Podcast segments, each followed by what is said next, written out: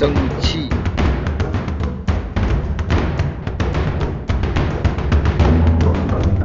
蒸汽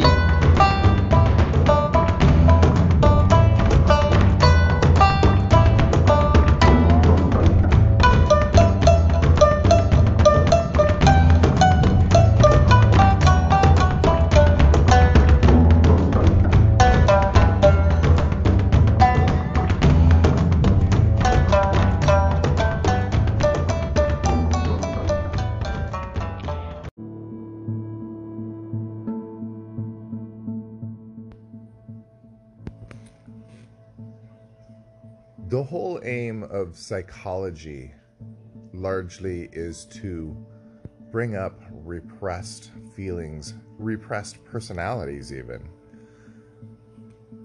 When we repress a feeling or push it down, we push down a part of ourselves.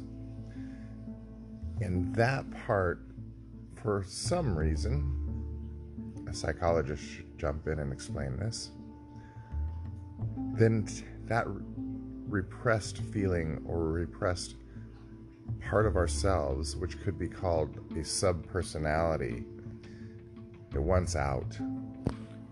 And it tends to control us.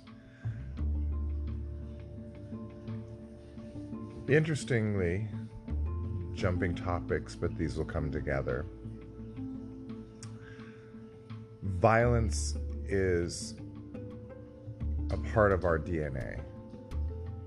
There is no doubt that those of us that are alive today are descendants of those that carried out violence the most efficiently.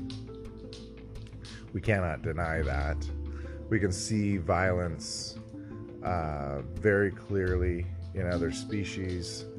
Um, some species of monkeys are just beyond comprehension violence.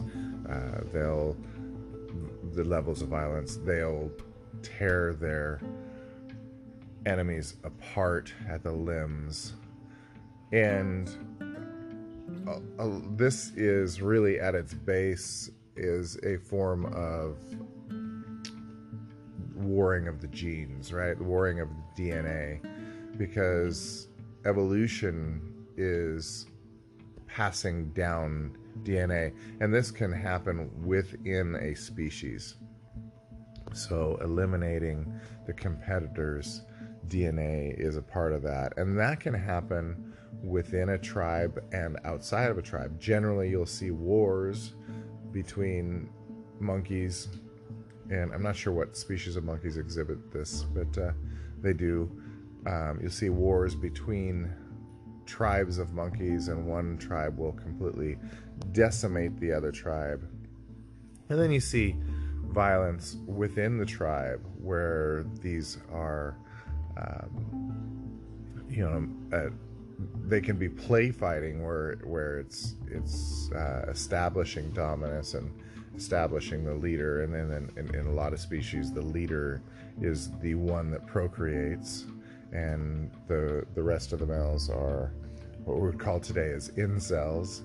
Um, and so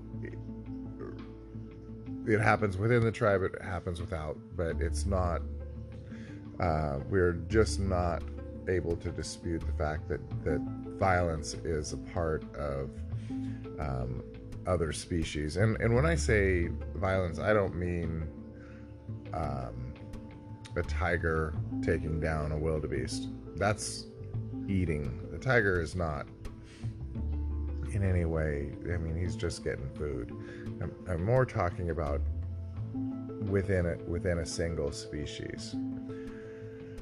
Uh, because we did not formerly, formerly believe that existed, and we now know clearly that it does. And so the same thing within humans we've been um, taking other over others' territories uh, for a very long time, and now we have our leaders who are are doing it for their own profit. You know, they're they're supporting the petrodollar. They're doing all these terrible things in, in other countries to, to support industry, and that that's that's even worse because the rulers are forcing it upon middle and lower classes. But that's another subject. The point here is that um, violence within the individual is, let's say, natural.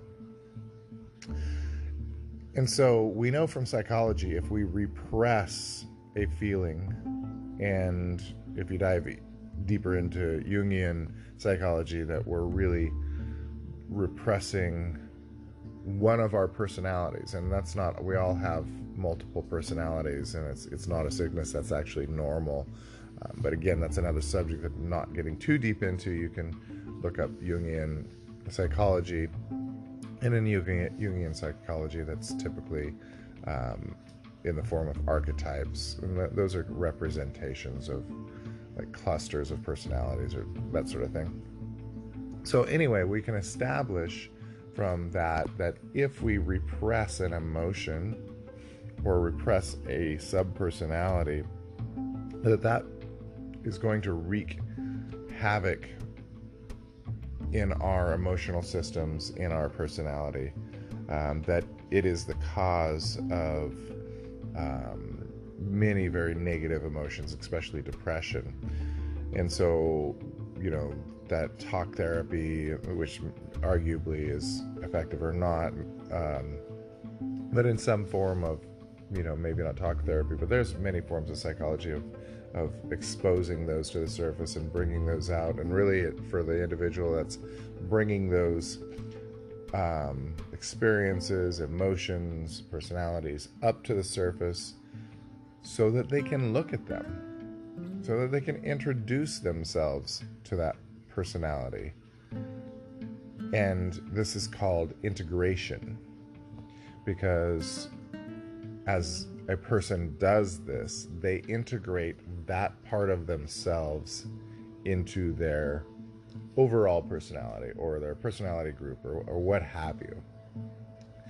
This is no different with violence. And you have a lot of parts of the culture, or even some martial arts, that are the peaceful way. And frankly, it's bullshit. To really, there's a necessity to dive deeply into the violence. It's who we are. And if you are doing anything less, you are repressing it. And we know what happens when we repress it it overtakes you.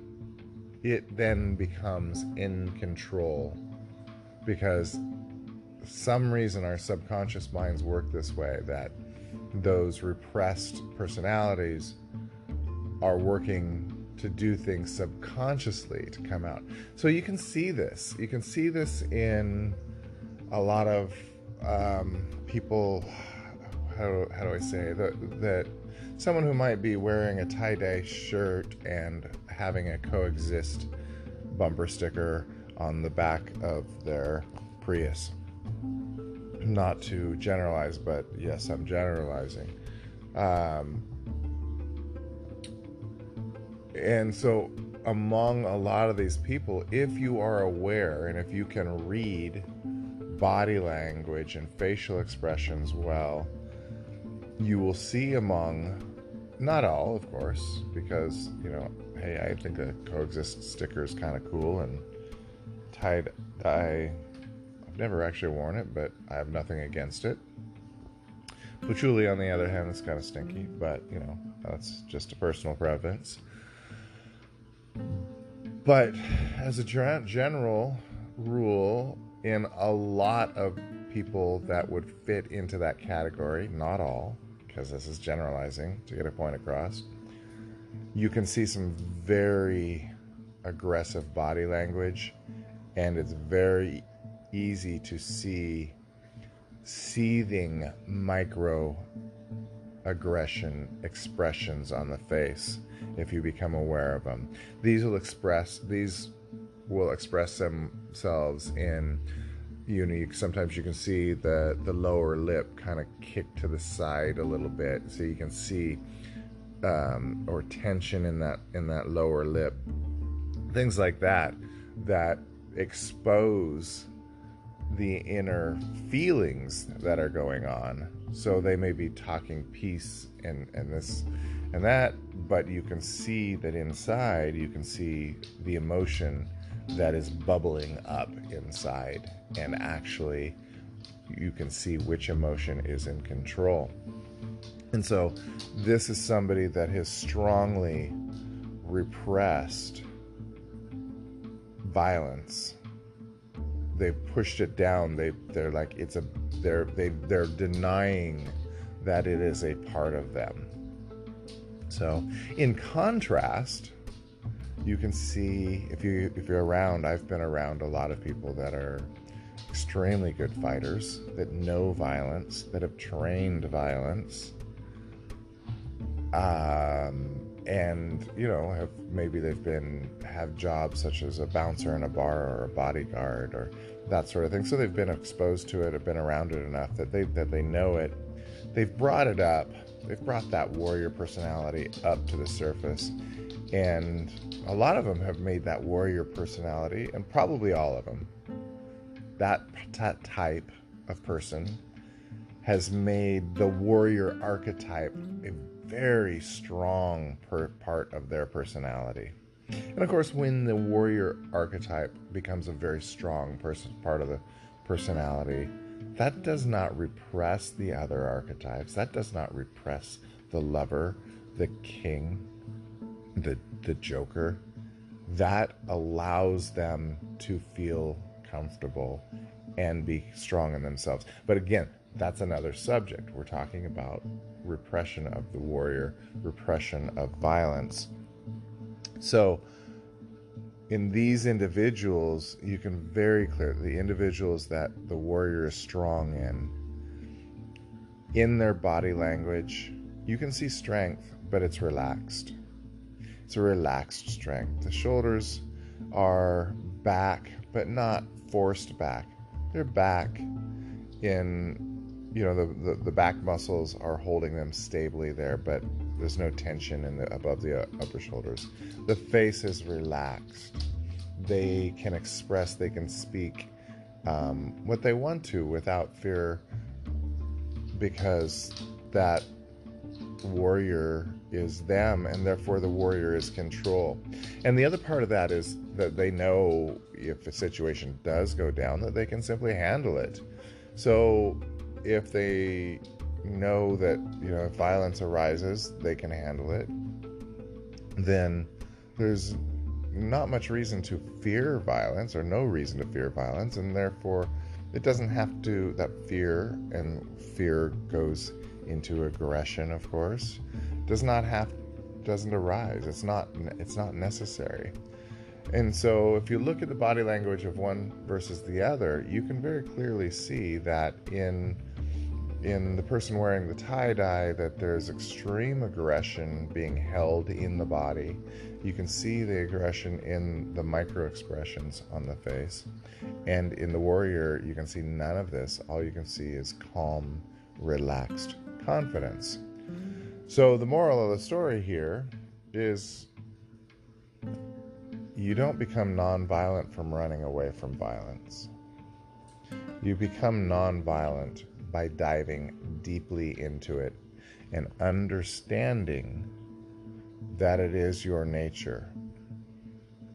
And you see a lot of quotes going around these days about, you know, a strong man is, is not is not a weak man or something. A strong man is is a, a, a a strong a, a man who knows he's a monster who has it in control. Things like that. Um, you know several people have said uh, have quotes out like that. Jordan peterson says that things like that constantly. Marianne williamson says has seen quotes from her.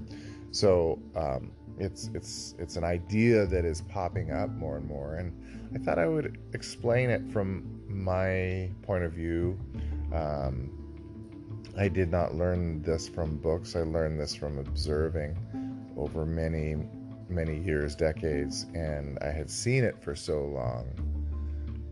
And as as I continue to evolve as a person, um, I recognized it as a truth quite a long time ago.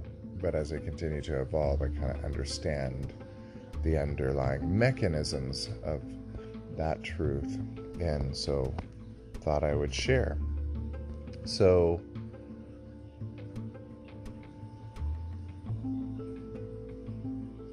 violence, the path to nonviolence is violence. The warrior is far more nonviolent. The warrior is nonviolent, and sometimes the hippie is violent. So think about that.